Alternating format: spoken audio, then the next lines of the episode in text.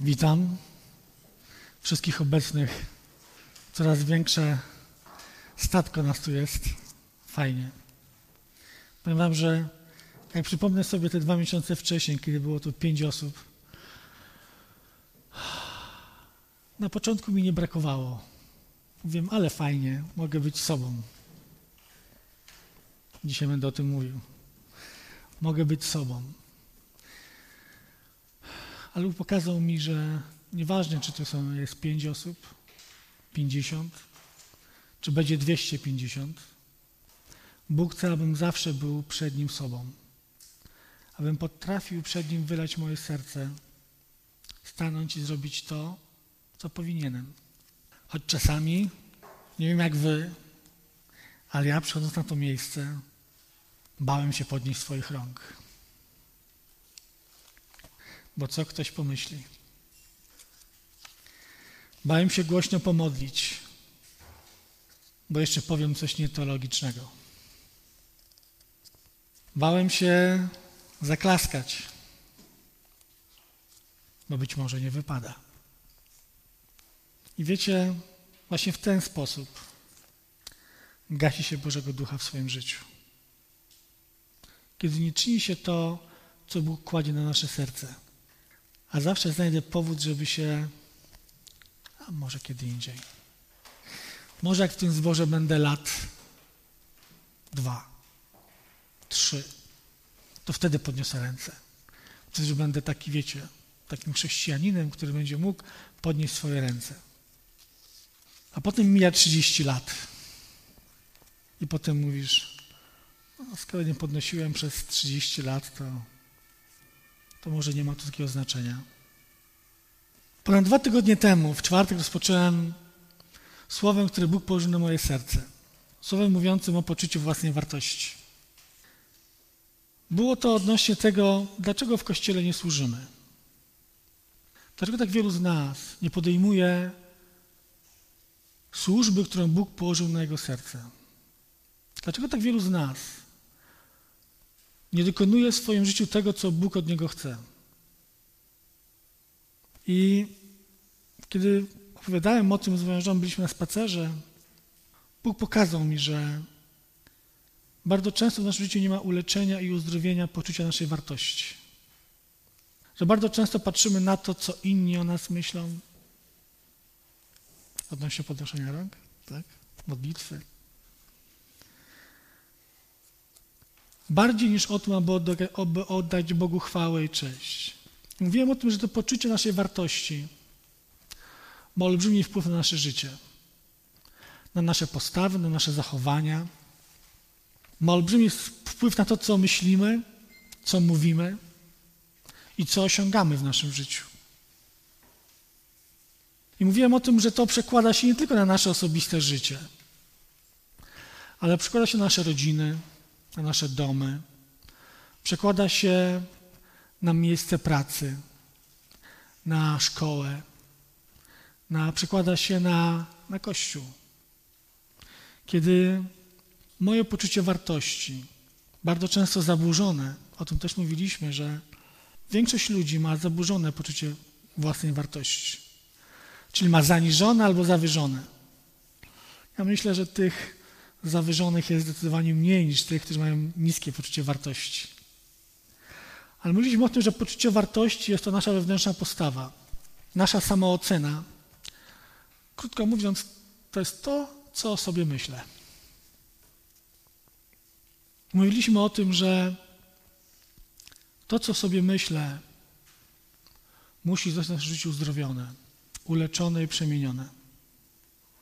Powiedzieliśmy o tym, że fundamentem poczucia naszej wartości jest to, co o nas mówili nasi rodzice. To jest taki fundament, na którym my dopiero potem budujemy. Jeżeli nasi rodzice mówili o nas dobrze, to nasz fundament będzie w miarę stabilny.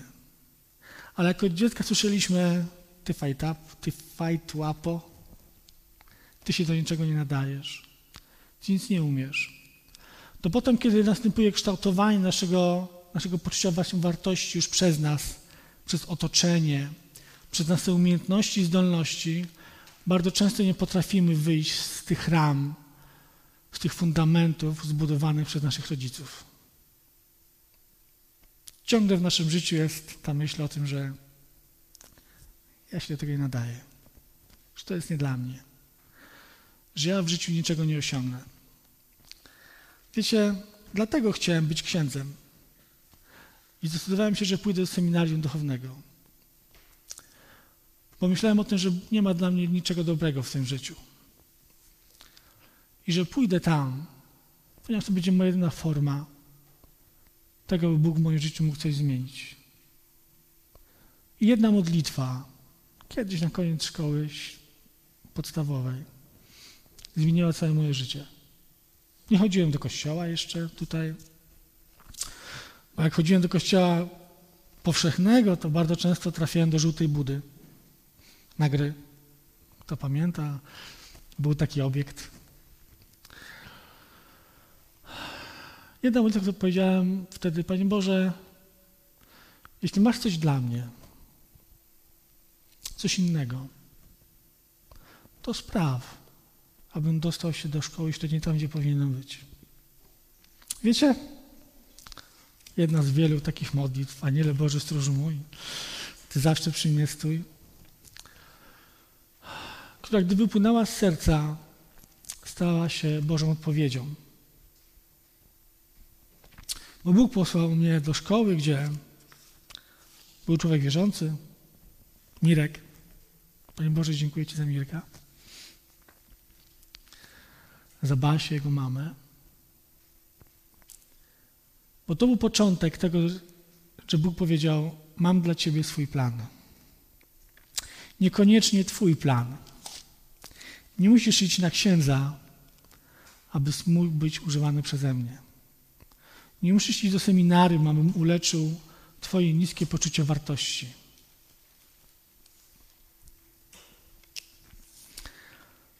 Dlaczego więc poczucie wartości ma takie znaczenie?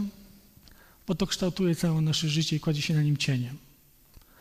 Albo pozwolimy Bogu uzdrowić nasze poczucie wartości, albo nigdy nie osiągniemy tego, do czego nas przeznaczył. Wiem, bo tego doświadczyłem i doświadczam w moim życiu. Mówiliśmy o tym, że kiedy stajemy się nowym stworzeniem, lubię to, to wtedy Bóg staje się naszym fundamentem. To, co On o nas myśli i to, co On nas mówi w Bożym Słowie, staje się fundamentem mojego poczucia wartości. Nie to, co mówili moi rodzice, nie to, co mówiło otoczenie, koledzy, znajomi, ale to, co mówi o mnie Bóg. To jest jak uzdrowienie, jak uleczenie. Kiedy On przychodzi i mówi o mnie rzeczy wspaniałe. Mówi o mnie, że jestem Jego wybranym, świętym, umiłowanym. To, jak Bóg na nas patrzy, jak mnie ocenia. Wtedy, mimo tego, że mogłem wcześniej zepsuć wiele relacji, kiedy nawiązuję tą nową relację z Ojcem, On leczy pozostałe relacje w moim życiu. Z moimi rodzicami, z moim rodzeństwem, z moimi kolegami. Wtedy, kiedy pozwalam Jemu aby pokazał mi moje obdarowania i moje talenty w moim życiu. Kiedy widzę działanie Ducha Świętego, wtedy widzę, że to poczucie mojej wartości jest przez Niego zmieniane. Ale wymaga to takiej żywej, codziennej relacji z Nim. Powiecie, ciężko jest pozwolić mówić o tym, Boże, zmień mnie, nie mając z Nim relacji. Ciężko jest powiedzieć, Boże, zmień mnie, nie czytając Bożego Słowa. Wiecie, ile wytrzymamy bez jedzenia? Ile wytrzymamy bez picia? Jakiś czas. Później będziemy wyglądać coraz słabiej, będziemy czuć się coraz gorzej i wcześniej czy później, jeżeli nie będziemy jeść, prawdopodobnie umrzemy.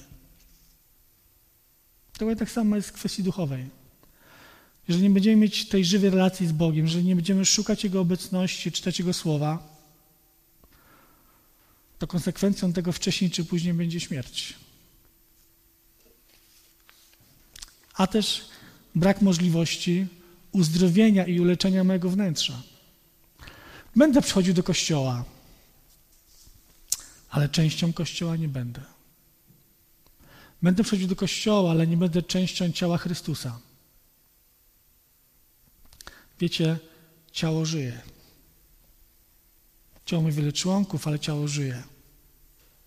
To nie jest ciało, które leży w trumnie, ale to jest ciało, które jest używane do tego, aby posługiwać sobie, ludziom, aby służyć Bogu. Wiecie, mówiliśmy o tym, dla przypomnienia jeszcze, że ten świat mówi o tym, że poczucie własnej wartości jest bardzo ważne i powinniśmy zatroszczyć się i zadbać o to, żeby je kształtować. I ten świat próbuje kształtować, pokazywać nam, że gdy będziemy pewne zachowania robić, pewne postawy, będziemy się uczyć, to to będzie miało wpływ na to, że ludzie będą nas inaczej postrzegać. Ale czasami to jest taka, zakładanie takiej maski. A Bóg mówi nie. Ja nie chcę takiej przemiany tego, co zewnętrzne, bez tego, co wewnętrzne. Pozwól mi przemienić Twoje wnętrze, a zobaczysz wtedy, że na zewnątrz będziesz też wyglądał zupełnie inaczej. I taką sentencję powiedziałem, że byśmy może tylko tą jedną rzecz zapamiętali z poprzedniego kazania, że Bóg nie chce przyczepionych, atrakcyjnych owoców na chorym drzewie, ale chce zdrowego drzewa, które rodzi zdrowe owoce. I to jest Boży plan dla naszego życia. A dzisiaj chciałbym, abyśmy się skupili na jednym z tych elementów, z tych czynników, mówiących o tym, kiedy nasze, nasza postawa jest w jakiś sposób zaburzona. Dzisiaj chciałbym, byśmy powiedzieli, kiedy mamy zaniżone poczucie własnej wartości. Nie będę prosił Was, abyście podnieśli ręce tam, gdzie jesteście, czy tutaj, ale mam, mam pewną listę 18 takich pytań, 18 cech. I chciałbym, byśmy, będziemy je śledzić, aby Duch Święty pozwolił nam zobaczyć siebie w tych rzeczach. Ja siebie odhaczałem. Odhaczałem siebie jako tego, który takim był, dziękując Bogu, że mnie przemienił, jako tego, który w niektórych punktach ciągle jest. Prosząc Boga i mówiąc, Panie, przemień moje życie, abym mógł być tym, kim Tym chcesz, abym był. Bo wiecie, niskie poczucie własnej wartości zawsze doprowadza do kompleksów. A z kompleksami się trudno walczy. I bardzo często w sposób zupełnie irracjonalny. Bo kompleksy to jest nasze więzienie, które sprawia, że albo czegoś nie robimy, albo wyskakujemy jak Filip z konopi, mówiąc i robiąc rzeczy, których robić nie powinniśmy, bo chcemy za wszelką cenę zaimponować, albo udowodnić sobie, że kto jak nie ja. Galacjan, rozpocznijmy od Bożego Słowa i na Bożym Słowie zakończymy. Galacjan, szósty rozdział, i wersety od 4 do 5. I tam jest napisane tak. Niech niektórzy z Was, a przepraszam, to nie ta wersja, niech każdy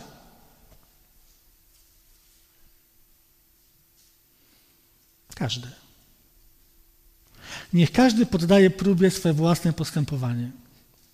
Da mu to powód do chluby z tego, co sam osiągnął, a nie z tego, jak wypadł na tle innych osób. Przecież i tak każdy poniesie swój własny ciężar. Jesteśmy gotowi przejść tych 18 punktów? Czy jesteś gotowy osiągnąć dojrzałość dzisiaj? 18 lat, dojrzałość, otrzymuję swój dowód, mogę głosować w wyborach. O innych rzeczach nie będę mówił, które można.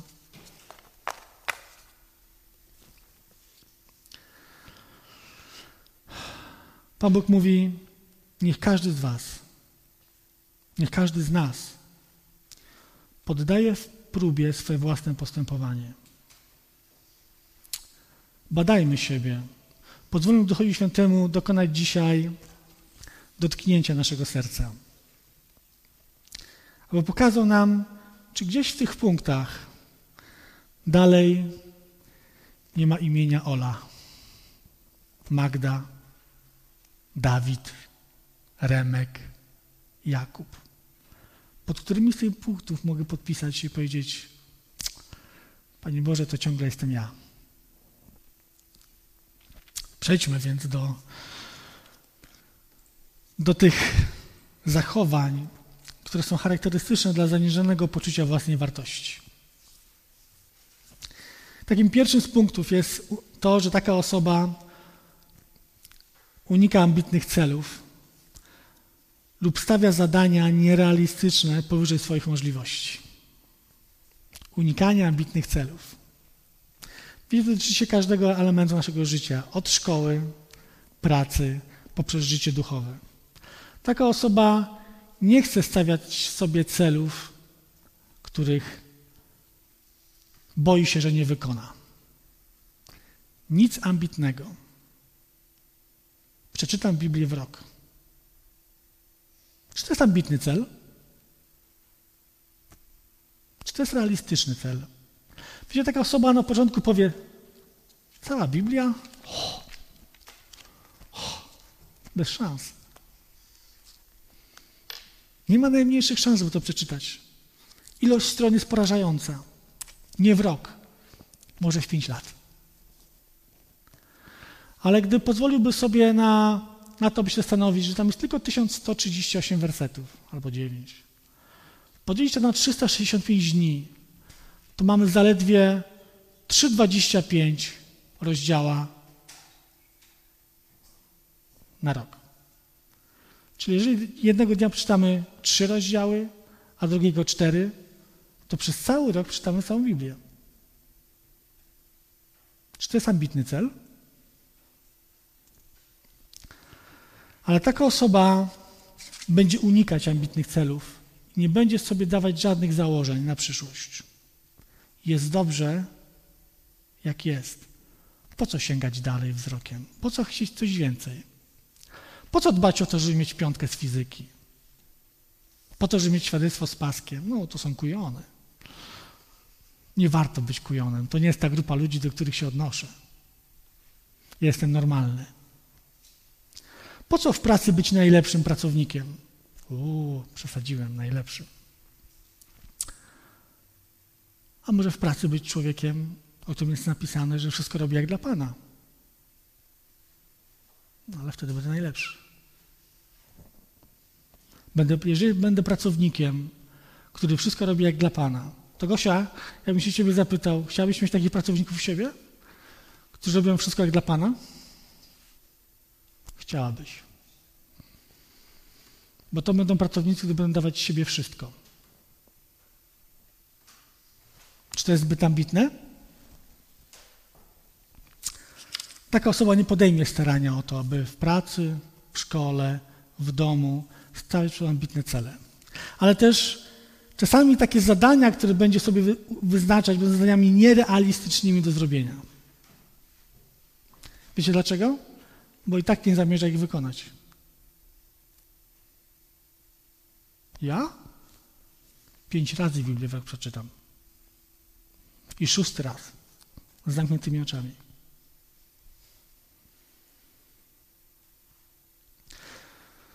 To jest bardzo taka cecha, która pokazuje, że człowiek o zaniżaniu poczucia własnej wartości będzie z jednej strony uciekał, a z drugiej strony chciał coś udowodnić sobie albo innym, że jest w stanie coś zrobić. Drugą cechą jest wycofywanie się z nowych zadań. U, to jest nie dla mnie. U, ja to nie dam rady. Wiecie, na słowo nowe dostaje od razu na kręgosłupie ciarki. Jeszcze nie wie, czego tyczy się zadanie, ale gdy usłyszę od kogoś, od szefa, od nauczyciela, trzeba zrobić coś nowego, to od razu robi krok wstecz. Mm, to nie dla mnie. Mówcie, co chcecie, ale rzeczy nowe są nie dla mnie. Osoba o zaniżonym poczuciu wartości będzie się bać podejmować nowych wyzwań w swoim życiu. Wiecie, to podniesienie rąk do góry, modlitwa na głos, usłużenie świadectwem, złożenie świadectwa w swoim życiu, tego, co Bóg uczynił, będzie rzeczą niemożliwą do przejścia. Będzie rzeczą niemożliwą do przeskoczenia dla takiej osoby. Ona będzie mówić, wszystko, co nowe, jest złe. Wszystko, co będzie wymagało ode mnie podjęcia nowych zadań, zrobienia czegoś poza poczuciem komfortu, w którym jestem. Kolejnym elementem jest nieśmiałość i unikanie do wystąpień na forum publicznym. Podpisuję się ręką, nogą, uchem. Mówiłem wam nie raz o tym, że jak miałem, mimo że wiersz na pamięć, miałem go wykutego na blachę. Jak wychodziłem przed klasy i miałem powiedzieć, to czułem się jak lód w ciepły dzień. Koniec. Nic nie pamiętam. Nie wiem, co powiedzieć. Jest koniec. Nie ma mnie. Zaczynam mówić, a wszyscy. Ale gdy schodziłem, usiadłem, emocje opadły, potrafiłem to samo powiedzieć na pamięć, wyrecytować bez żadnego problemu. Nieśmiałość i unikanie wystąpień na forum publicznym. Podzielić się Bożym Słowem w Kościele, powiedzieć świadectwo, to co powiedziałem, to były rzeczy, które nie przeszłyby mi przez myśl. Już nie mówię pójść do pierwszej ławki, żeby usiąść.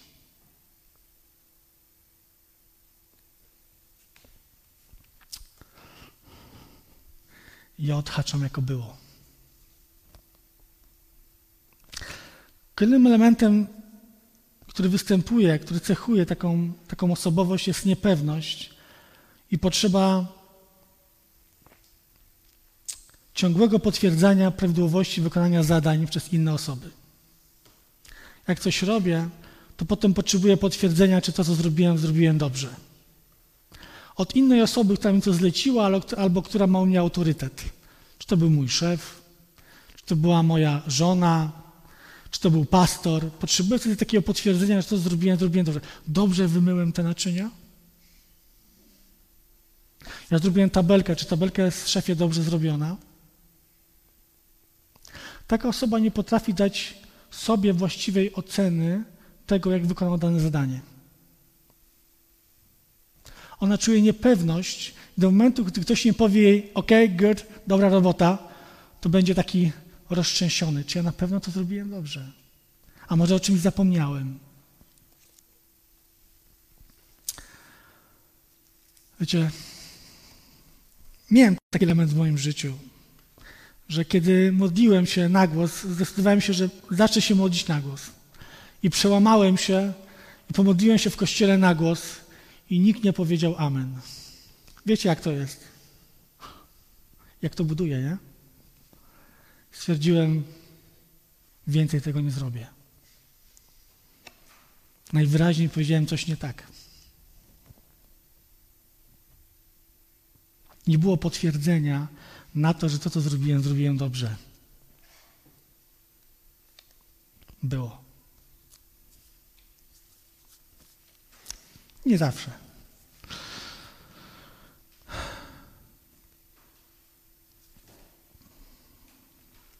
Kolejnym elementem takim ważnym jest przypisywanie sobie winy za porażki. O, ja to lubiłem, nie wiem jak wy. Jak jeszcze wykonywałem coś sam i mi się nie udało, to można było zrozumieć, że obarczałem winą siebie. Ale gdy byłem w grupie i w grupie się coś nie udało zrobić, co miałem zrobić wspólnie, to mówiłem, no, nie udało się, bo ja byłem w tej grupie. Gdyby mnie w tej grupie nie było, na pewno by się to im udało.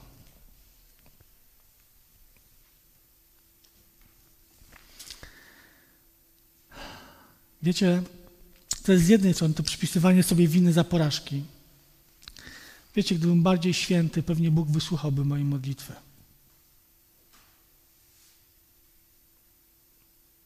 Mieliście, tak?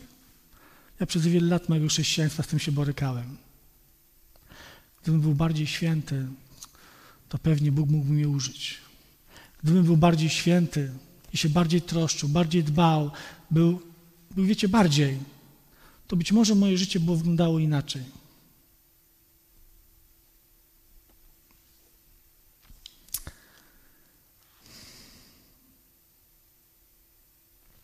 Przypisywanie sobie winy za porażki, a dopatrywanie się przyczyn sukcesu w czynnikach zewnętrznych. Wiecie, jeżeli coś się udało, to nie powiem, że dobrze wykonałem swoją pracę, bo my to mi na myśl nie przyszło. Ale byłem w stanie powiedzieć, nie wiem jak wy, czy tak mieliście, czy tak macie, trochę szczęścia miałem. To był fart. Udało mi się. Dzisiaj mówię, Boże, dziękuję Ci, że mogłem wykonać tę pracę najlepiej, jak potrafiłem. Ciągle z tym walczę. Moja żona wie. Ostatnio w ogródku robiłem palisadę. Poprawiałem kilka razy. Będąc ciągle z siebie niezadowolonym. W końcu musiałem zrozumieć, że być może nigdy nie będę z siebie zadowolony. A to wymagało ode mnie kilku cięższych dni pracy. Nie wiem, czy potrzebnie, czy niepotrzebnie. O efekcie pewnie powie moja żona, może kiedyś. Ale wiecie, walczymy z tym, czy potrafimy, czy też nie potrafimy dopatrywać naszych sukcesów, widzieć i ocenić siebie w sposób właściwy, rzetelny i uczciwy. Ani za bardzo w dół, ani za bardzo w górę.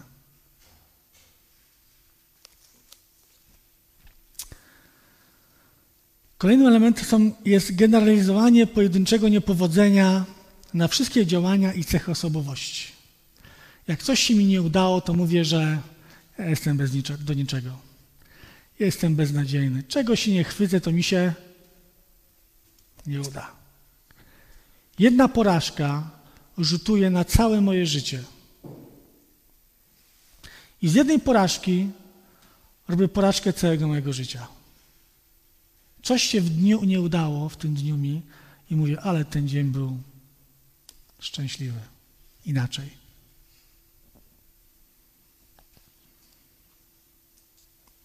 Wiecie, takie generalizowanie pojedynczego niepowodzenia prowadzi do wycofywania się z działania po pierwszej trudności. Kiedy myślę sobie, że coś mi się nie udało i wszystko inne mi się nie udaje, to potem o tym powiem wchodzimy w pewien krąg pewnych zachowań, które powodują, że zaczynamy staczać się z samooceną. Zaczynamy coraz gorzej o sobie myśleć. Dlatego to jest takie niebezpieczne, abyśmy umieli rzetelnie i uczciwie ocenić pracę, którą wykonujemy. Rzeczy, które robimy, czy dotyczy nauki, pracy, kościoła, naszej relacji i społeczności z Bogiem? Czy potrafimy tak naprawdę nie generalizować? Ja pamiętam taki czas w moim życiu, kiedy chodziłem do kościoła. I wiecie, miałem kładzione w głowie, że człowiek wierzący nie grzeszy. Byliście tak? Pewnie nie. Dlatego, że nie mieliście niskiego poczucia własnej wartości. Ja tak miałem. I gdy przychodziłem do kościoła, a w tygodniu upadałem, grzeszyłem, to przyszedł taki moment, kiedy powiedziałem, wiecie co? Ja się do tego kościoła chyba nie nadaję. Panie Boże, ja chyba jestem tym, który został powołany, ale nie wybrany. Chyba z tego nic nie będzie. Nie radzę sobie jako chrześcijanin w moim życiu. Ciągle upadam. Ciągle grzeszę. Ciągle coś jest nie tak. Ciągle mówię rzeczy, których nie powinienem mówić. Robię rzeczy, których nie powinienem robić. Mówiłem, że nie zrobię, na drugi dzień znowuż to robię. Dzisiaj jestem Bogu wdzięczny za Boże uzdrowienie i uleczenie, bo nie wiem, do czego by mnie to doprowadziło. Pewnie do tego, że stwierdziłbym, to nie dla mnie. Najwidoczniej to nie dla mnie.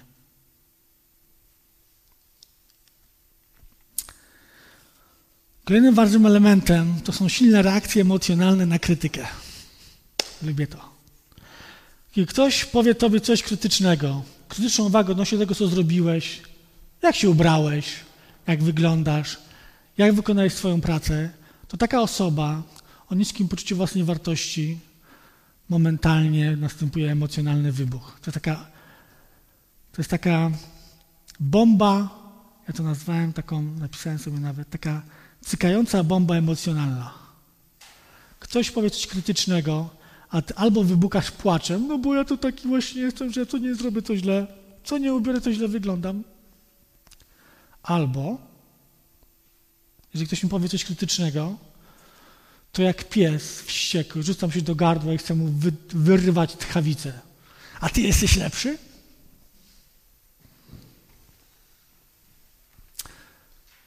To bierze się właśnie z niskiego poczucia własnej wartości.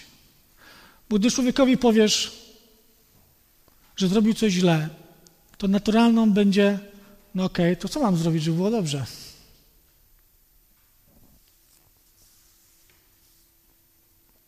A więc silne reakcje emocjonalne na krytykę. Tykająca bomba emocjonalna.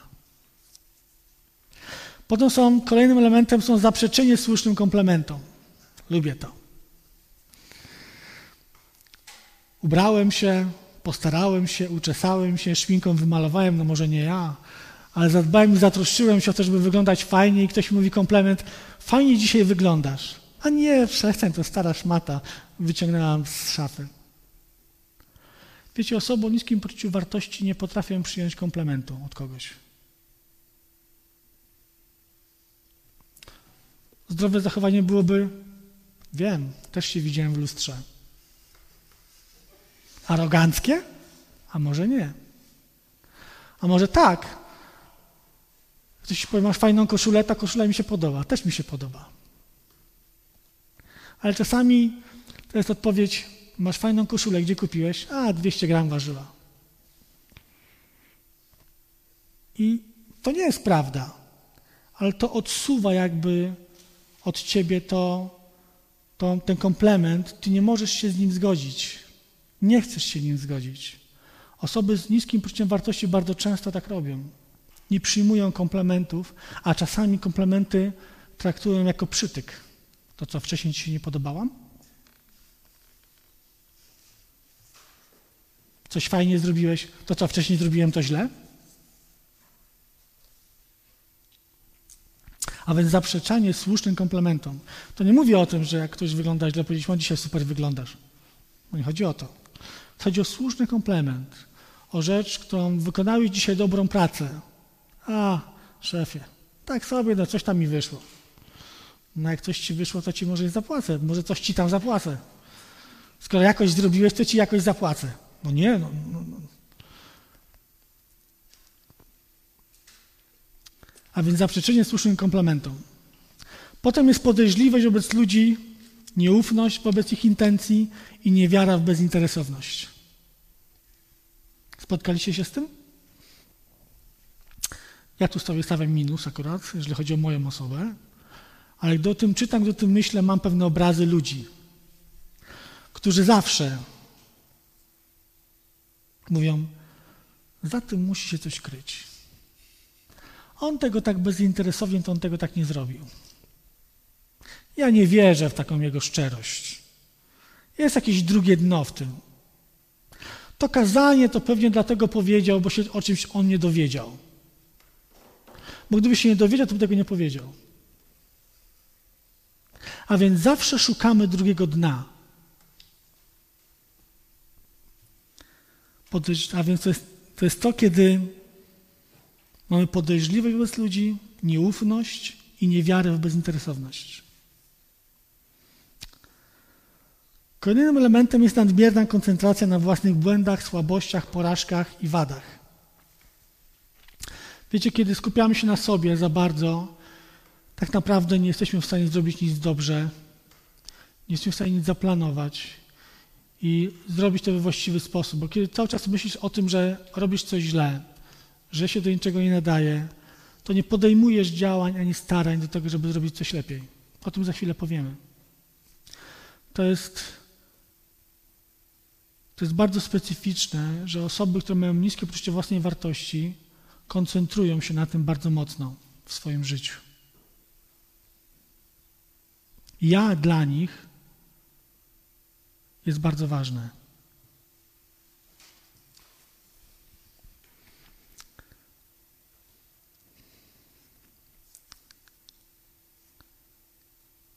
Ta nadmierna koncentracja na własnych błędach prowadzi do niedocenienia własnych zalet, umiejętności i talentów.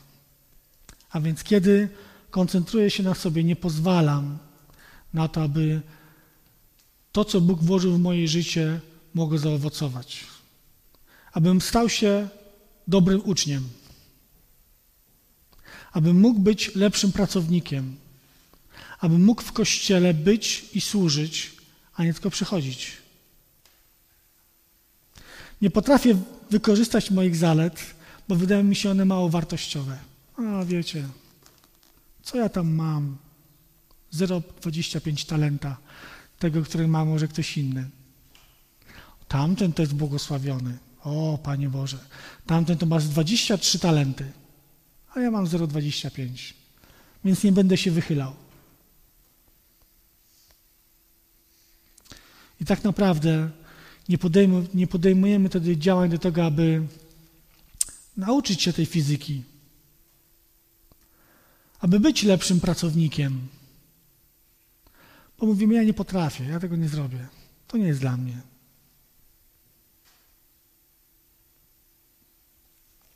A w kościele nie przyjmujemy powołania, które Bóg ma dla nas.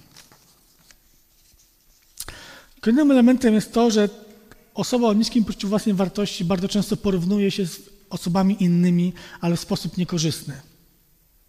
O, wiecie. Basia jest ode mnie lepsza, ładniejsza, mądrzejsza, bystrzejsza. No ta, tej to w życiu same róże pod nogi, a mi to ciągle kaktusy. Gdzie bym nie poszedł, to koniec. A ona to dziecko w czepku urodzone. Wiecie co?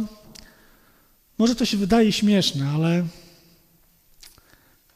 nie będę w kościele śpiewał, bo są tacy, którzy śpiewają lepiej ode mnie. Ja fałszuję. Jeszcze jak się zaśpiewam, to dwie osoby nie będą mogły w ogóle wejść w tonację. To wolę się nie śpiewać.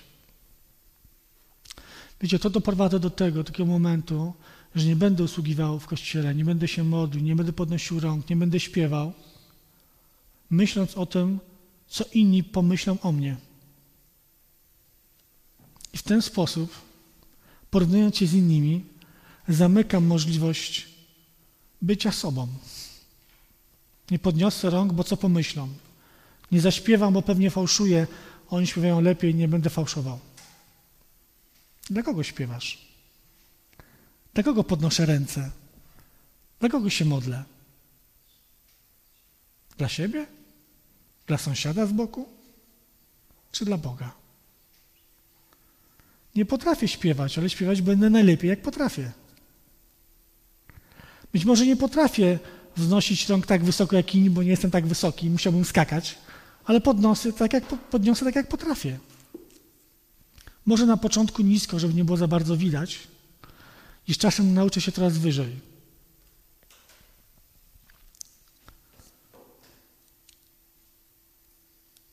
O, mam tu napisane jeszcze, że nie będę klaskał. U, to, to nie w tej społeczności, przepraszam. Kolejnym elementem jest przejawianie wysokiej potrzeby akceptacji, pochwał i uznania ze strony innych. Tak zwany głód miłości. Wiecie, osoba o niskiej poczuciu wartości będzie szukać towarzystwa i ludzi, którzy go zaakceptują, takim jakim jest. I bardzo często prowadzi to do, do bardzo toksycznych relacji, znajomości, związków i miłości. Bo jeżeli ktoś zaakceptuje mnie takim, jakim jestem, to ja pójdę za tym po prostu w ciemno. Trochę akceptacji ze strony kogoś spowoduje, że wszystko inne będzie mi się wydawać nieważne. Ważne, że ktoś mnie zaakceptował. Że ktoś zaakceptował mnie takim, jakim jestem. Moją inność, moje problemy. To co spowoduje? Że jeżeli trafię do złego towarzystwa, bo mnie akceptują, to mimo, że będzie mi się nie podobało to, co oni robią, zostanę, bo oni mnie akceptują takim, jakim jestem. Rola Kościoła. Jako miejsca, gdzie możemy odbierać Bożą miłość i tą Bożą miłość wylewać do siebie. Jest ogromna. Kościół ma moc. Miłość ma moc. To nie jest Harry Potter, to nie jest różdżka, to nie są rycerze Jedi, ale to jest miłość naszego Pana Jezusa. Miłość agape, która gdy przychodzi do naszego serca i ją się możemy obdarować z innymi, to to działa jak balsam. To jeżeli ktoś przychodzi z potrzebą miłości do Kościoła, to powinien się zachłysnąć. Powinien, się, powinien utonąć w tej miłości i powiedzieć, Panie, dziękuję Ci, to jest to, czego w moim życiu potrzebowałem. Mieliście tak w swoim życiu? Podpisujecie się pod tym, czy nie? Czy, czy jesteście z tych gruboskórnych, którzy mówią, ja w swoim życiu miłości potrzebuję umiarkowanie. Nie za dużo i nie za mało. Głód miłości. Kolejnym elementem jest ignorowanie własnych potrzeb. Osoby o niskim poczuciu własnej wartości mówią, właściwie to mi się od życia nic nie należy. Ja do niczego nie dojdę. Ja nikim nie będę. Jest jak jest. Nie zasłużyłem sobie na to. Wiecie, czasami gdzieś się przejawia w rozmowach, że chrześcijanie mówią: Bóg nie wysłuchał mojej modlitwy o uzdrowienie, o cud, bo być może sobie na to nie zasłużyłem. Nigdy sobie na to nie zasłużysz. Na uzdrowienie, na dotknięcie, bo to jest Boża wola. Naszym zadaniem jest przyjść i zawołać, powiedzieć: Potrzebuję. A czasami obarczamy siebie takimi no najwidoczniej nie dostanę tego. Po co mam wychodzić na środek i pomodlić się, skoro i tak się nic nie zmieni? Wiecie co? Wiecie, ile razy siedząc w ławce, gdy było to wyzwanie do modlitwy, myślałem sobie, wyjdę, a jutro będzie tak samo. Po co mam wychodzić? Jeszcze pomyślą sobie inni, a ten znowu ma problem, że wychodzi na środek. No. Więc wolałem zostać w ławce i w środku kipieć, myśląc o tym, że powinienem wyjść, ale nie wyjdę. No nie zrobię tego. Będę o nim myśleć, a w sumie to i tak nic to nie zmieni. A więc ignorowanie własnych potrzeb. I brak, kolejnym jest brak tendencji samorealizacyjnych, rozwojowych, minimalistyczna postawa wobec życia. To lubię. To lubię. Ludzie niskie poczucie własnej wartości nie chcą się rozwijać. Nie chcą być ludźmi, którzy. To się odnosi do ambicji i celów.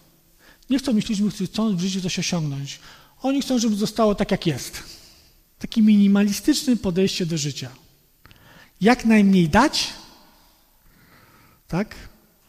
A jak najwięcej wziąć. Nie. Jak najmniej dać, aby było jak jest. Jak będzie inaczej, to być może będzie gorzej.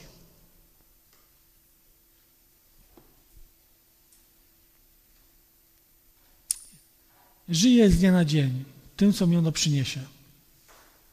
Nie będę walczył o siebie, o swoją rodzinę, o swój dom. Nie będę walczył. Co się stanie, to się stanie.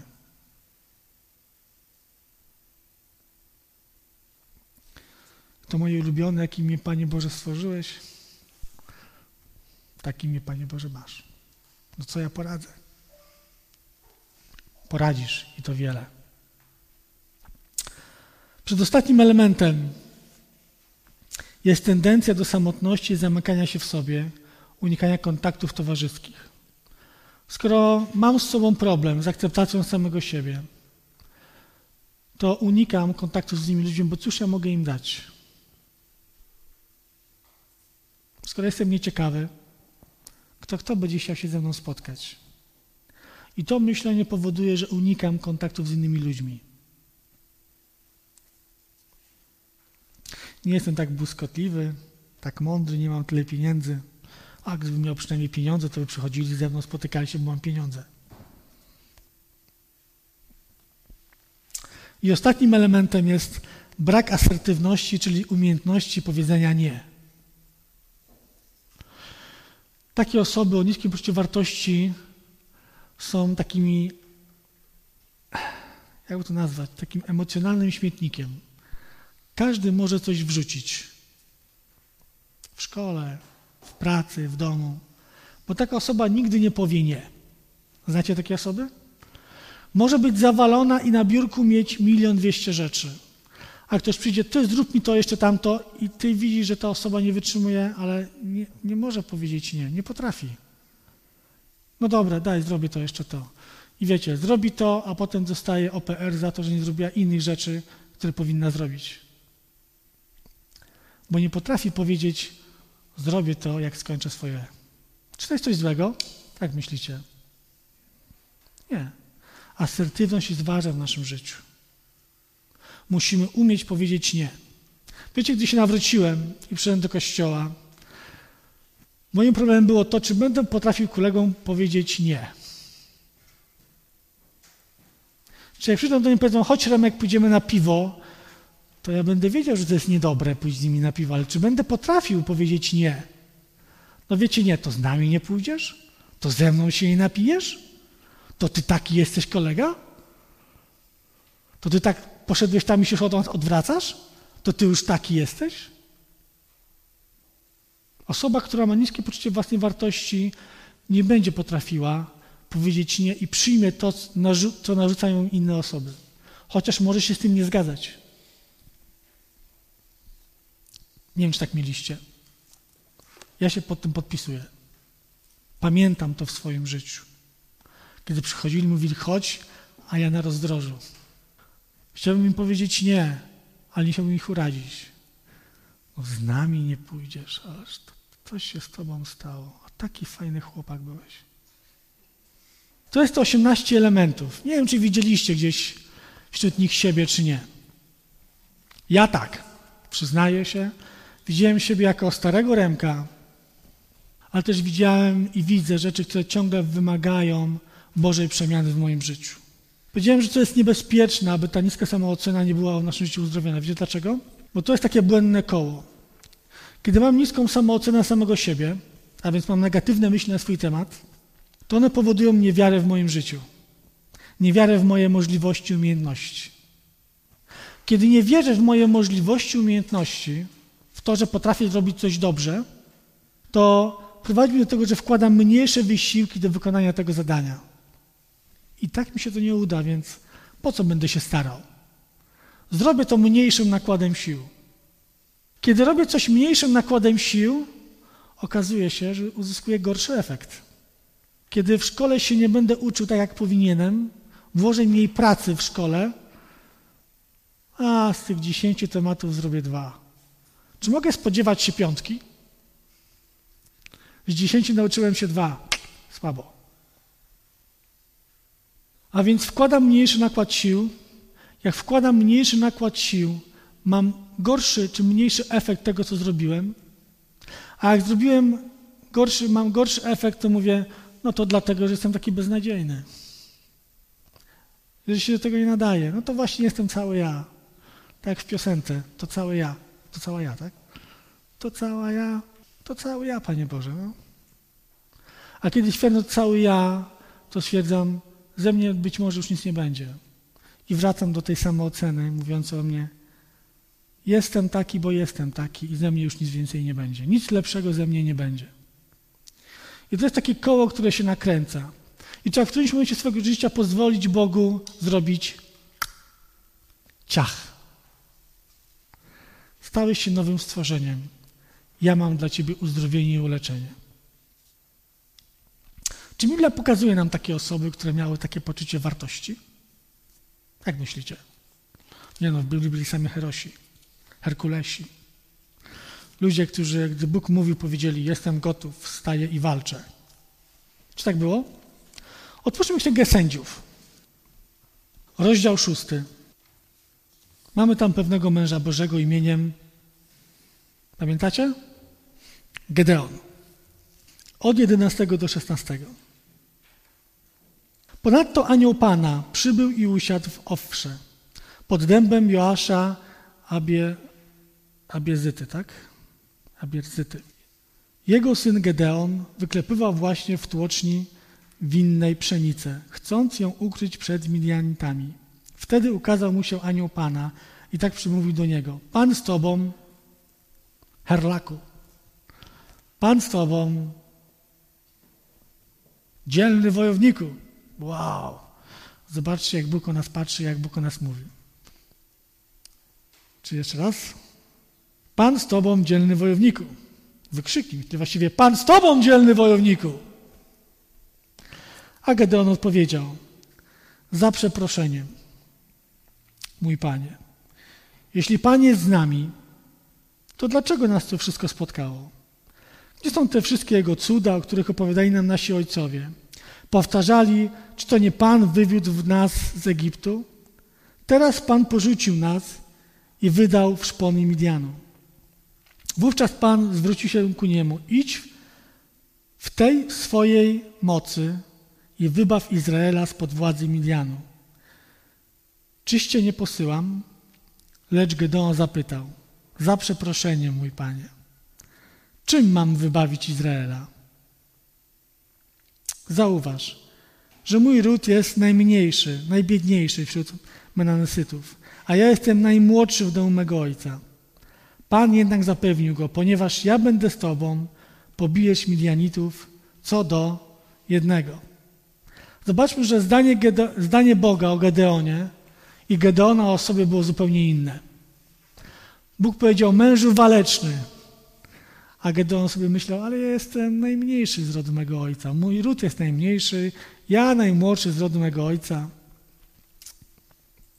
Wiecie, gdyby nie spotkanie anioła z Gedeonem, Gedeon do końca muciłby szybko pszenicę i chował przed Midian, Midianczykami, tak? I całe życie jego wyglądałoby tak samo. Jak najszybciej wymusić, zanim wpadną i schować, żeby nie widzieli. Ale spotkanie Gedeona z Bogiem spowodowało, że nastąpiło to przecięcie. Bóg powiedział o nim: Mężu waleczny, ja mam plan dla Twojego życia. Ja będę z Tobą, a Ty, gdy pójdziesz, to ich pokonasz. Gdy pozwolimy Bogu dotknąć naszego serca, to będzie je przemieniał. Wiecie, gdy, gdy patrzymy na Gedeona, jakże często przypomina nas to nas dzisiaj. O, wiecie, gdzie jest ten Bóg cudów tych, co jest napisane? Bóg Ducha Świętego, Bóg zdania Ducha Świętego, Bóg darów Ducha Świętego. Czy tak samo nie mówił Gedeon? Gdzie jest Bóg, który wyprowadził nas z Egiptu? Ojcowie nam opowiadali. Ale gdy pozwolimy Duchowi Świętemu dotknąć naszego życia, naszego serca, uzdrowić i uleczyć, przemienić, to zobaczymy wypełnienie się Jego woli w naszym życiu. Ale to będzie w Jego tempie i na Jego zasadach. Czy Gedeon został użyty przez Boga? Na kartce spiszcie sobie zdanie domowe przeczytać historię Gedeona. Czy Bóg tego walecznego męża użył, czy nie? Wiecie, czasami nasza postawa jako rodziców względem naszych dzieci jest taka, jak postawa ojca Dawida. Nie wiem, czy pamiętacie postawę ojca Dawida.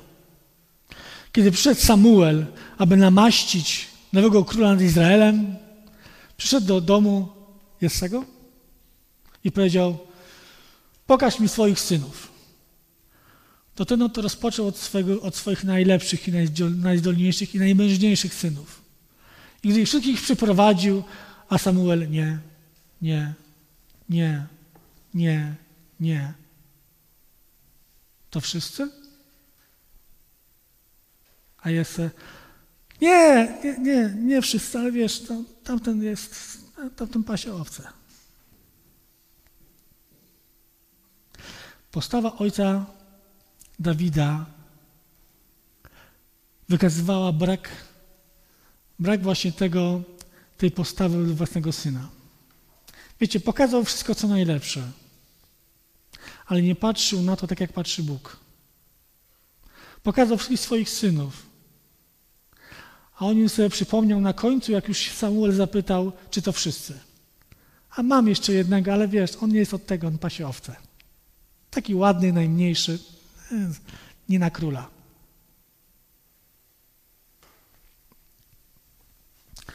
Nie będę was przekonywał, że poczytajcie o tym, czy został królem, czy nie.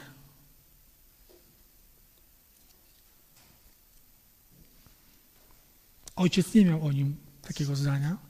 I powiem wam szczerze, myślę, że zanim poczuł dumę z Dawida,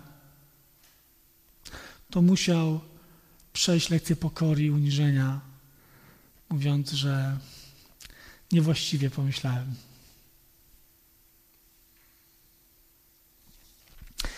Kolejnym takim mężem Bożym, o którym czytamy w Biblii, był młody chłopak. Tak jak Gedeon robił, co robił, aby ukryć to, co udało się z pola zwieść przed kradzieżą, tak był młody chłopak, którego Bóg chciał użyć, ale on powiedział, że jest za młody. I nie chodzi mi o Dawida. Bo Dawid, co ciekawe, nie powiedział, że jest za młody. Jeremiasza księga, jeden, pierwszy rozdział, od czwartego do dziesiątego. Pan skierował do mnie słowo tej treści.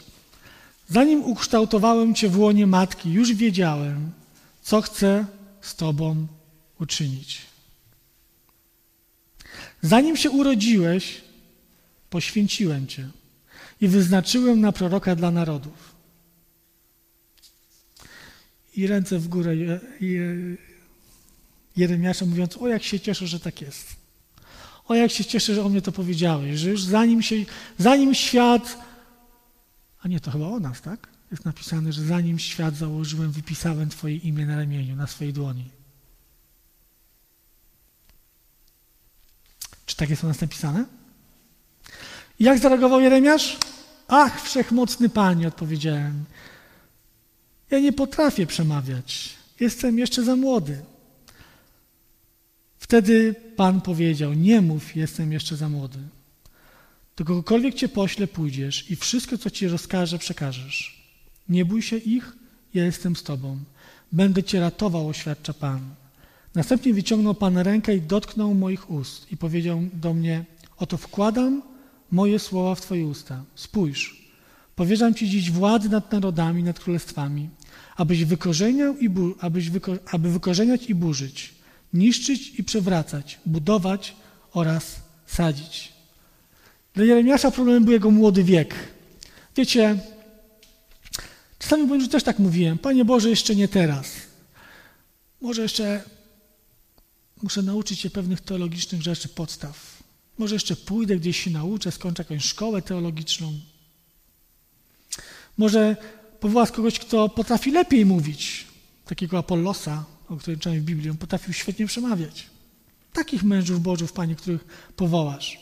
Ale zobaczcie, Bóg musiał to przerwać, musiał dotknąć się jego ust, powiedzieć: Jesteś oczyszczony. Ja wkładam moje słowa w Twoje usta. Musiał zaingerować fizycznie i pokazać Jeremiaszowi, że tam, gdzie pójdziesz, ja będę z Tobą. Ja będę Twoją opoką i ochroną. Ja Cię będę strzegł. Powiesz wszystko, co ja chcę, żebyś powiedział.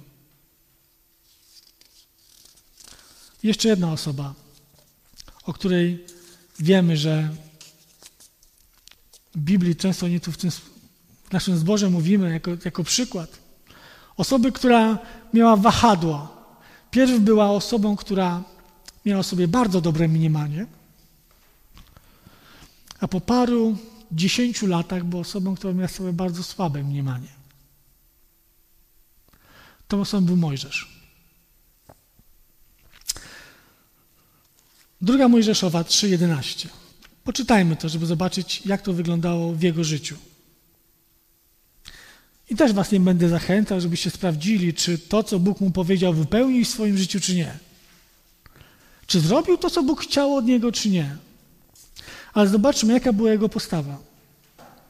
Drugi rozdział, e, trzeci rozdział 3:11. Kiedy Bóg pokazuje się mu w gorącym krzaku i do niego mówi, Mojżesz odpowiada tak. Mojżesz jednak powiedział do Boga, a kim ja jestem?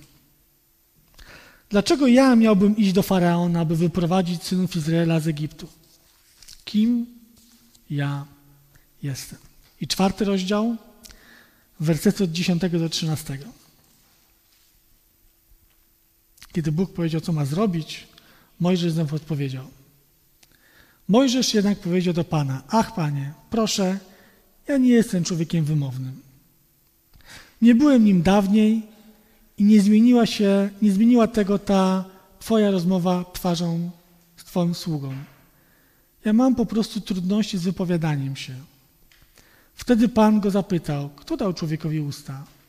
Kto czyni go niemym lub głuchym, widzącym lub niewidomym? Czyż nie ja, Pan? Idź więc teraz, ja jestem przy, tobie, przy Twoich ustach. Pouczę Cię, co masz powiedzieć. Ale Mojżesz powiedział, dobrze, że będziesz ze mną, więc idę. A Mojżesz powiedział, ach Panie, poszli kogoś innego. Wiecie, pewnie pomyślał, gdybyś Panie przyszedł do mnie 40 lat wcześniej, 40 lat wcześniej byłem gotowy na to, aby być przywódcą Izraela. 40 lat wcześniej miałem plan i byłem w stanie zrobić wszystko. A dzisiaj nie mam o sobie zbyt dobrego zdania. Dzisiaj jestem stary jąkam się. Wybierz kogoś innego. Zaniżone poczucie wartości ma olbrzymi wpływ na nasze życie. I często powoduje to, że nasze zachowanie objawia się takimi rzeczami jak smutek, zawstydzenie, brak pewności siebie, nadmierna samokrytyka, poczucie bezwartościowości, apatii, odrzucenia, samotności i niezrozumienia. Człowiek, który ma niskie poczucie własnej wartości, będzie chował się w swoją skorupę. Zamykał się i nie chciał rozłożyć swoich skrzydeł. Bał się będzie podjąć jakichkolwiek decyzji. Taka postawa czyni nas osobami zamkniętymi. Ale osobami, które mają, tak jak Gedeon, pretensje i żal do tego, że dawniej to się działo, a dzisiaj nas łupią i nic.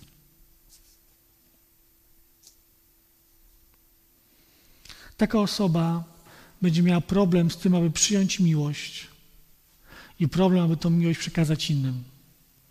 Będzie miała problemy w tym, aby innych pokochać. Ewangelii Mateusza w 22 rozdziale, nie będziemy tego czytać, proszę o wyświetlenie, 37 rozdział do 40, tam jest mowa o największym przykazaniu. A drugie z tych największych, Pan Jezus powiedział w, w wersecie 39, a drugie podobne temu, Będziesz miłował bliźniego swego jak siebie samego. Wiecie co?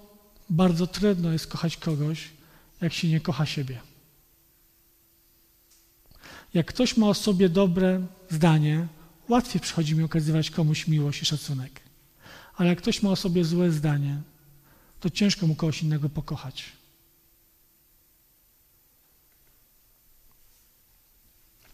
Każdy z nas jest przed Bogiem niepowtarzalny, jedyny w swoim rodzaju. Każdy z nas ma swoje miejsce w ciele Chrystusa, dopasowane dla nas jak ulał. Co prawda, to wymaga ukształtowania nas, przycięcia, dopiłowania. Wiecie, nie wiem, czy widzieliście jakiś diament wydobyty. Powiedzielibyście, takie se, no, trochę kamienia. Ale gdy go właściwie przytniemy, obrobimy i pokażemy potem, jak wygląda, wow. I tak jest z naszym życiem. Potrzebujemy Bożego oszlifowania, Bożej przemiany, Bożego uzdrowienia i uleczenia, aby móc być takim diamentem w Bożych oczach, użytecznym do Jego celów. Każdy z nas ma od Boga jakieś dary, zdolności, umiejętności czy talenty, które On chce, abyśmy używali. Bóg przeznaczył nas do wspaniałych rzeczy. Tylko czy jesteśmy gotowi na to, aby to dzisiaj przyjąć, aby pozwolić Jemu przemienić nasze serca. To, co mówiliśmy, gdy pozwolimy Bogu, Jego Słowu, będziemy mieć żywą relację z Nim, coś Boże Słowo, Duch Święty będzie przemieniał nasze poczucie wartości. Będzie opierał je na Bożym Słowie i na tym, co mówi nas Bóg, a nie o tym, co o sobie myślimy sami, albo o tym, co słyszeliśmy od naszych rodziców, czy kolegów, koleżanek, od otoczenia. Na koniec przeczytam Wam pewną wypowiedź psychologa. Krótka mówi o tym, jak wzmocnić poczucie własnej wartości. zobaczcie, czego nas rozpoczyna. Aby wzmocnić poczucie własnej wartości, należy przede wszystkim, jak myślicie, co on powiedział? Pokochać się bezwarunkową miłością. Jeżeli nie polubisz siebie za własną niepowtarzalność, a uzależnisz akceptację własnej osoby od opinii innych, ilości odniesionych sukcesów czy milionów na koncie, nigdy nie będziesz szczęśliwy i nie pomyślisz o sobie w kategoriach osoby kompetentnej i wartościowej. Przecież zawsze na świecie znajdzie się ktoś wyższy, szczuplejszy, mądrzejszy, zaradniejszy, bardziej dowcipny. Nie da się być najlepszym w każdej dziedzinie. Takie standardy, wymagania nie są możliwe do zrealizowania. Czy widziałeś siebie w którymś z tych punktów, o których mówiliśmy? Czy postawiłbyś tam pieczątkę ze własnym imieniem? Zieloną, że było, czerwoną, że jest. Ja tak. Ciągle jeszcze tak.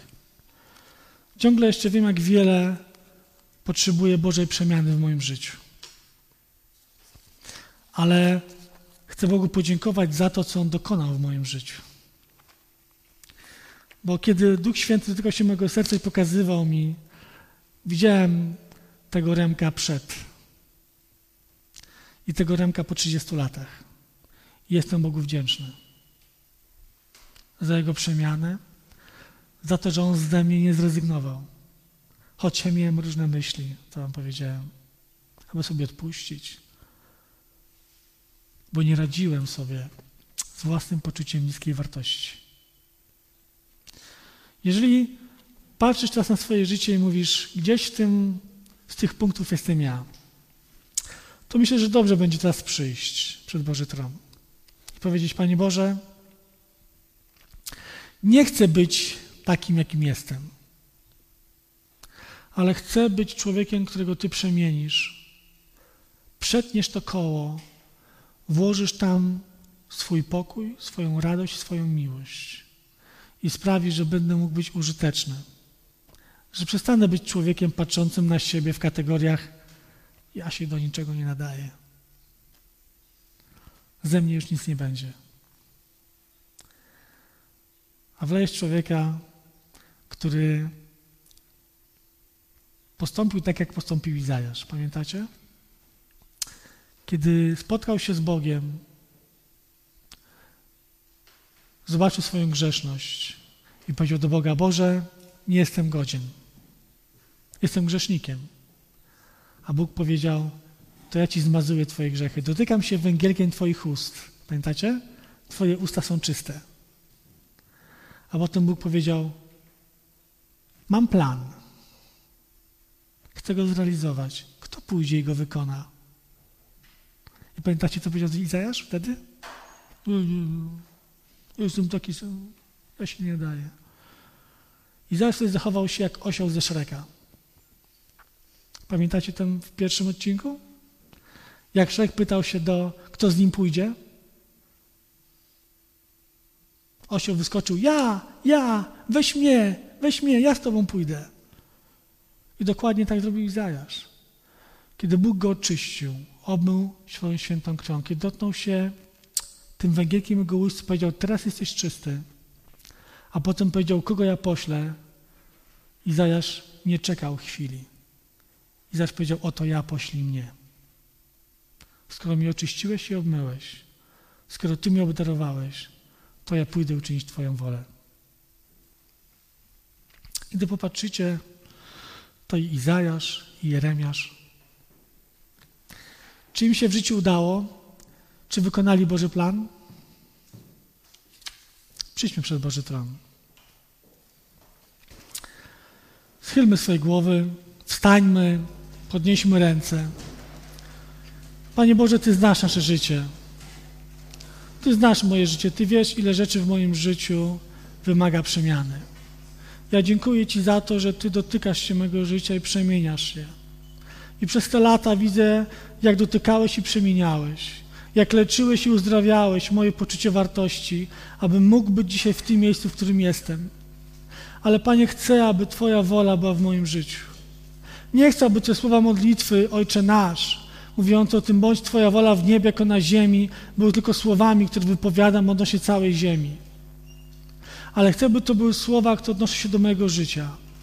Panie, bądź Twoja wola w niebie, tak i w moim życiu. Panie, przemień moje życie, moje poczucie własnej wartości, ulecz, co potrzeba uleczenia, uzdrów.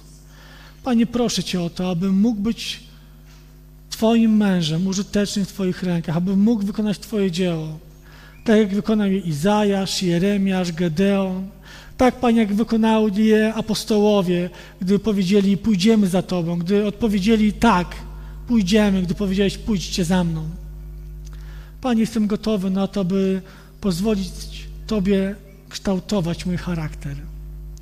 Nie chcę być człowiekiem, jakim jestem, bo chcę być z każdego dnia, w każdym dniu coraz bliżej Ciebie.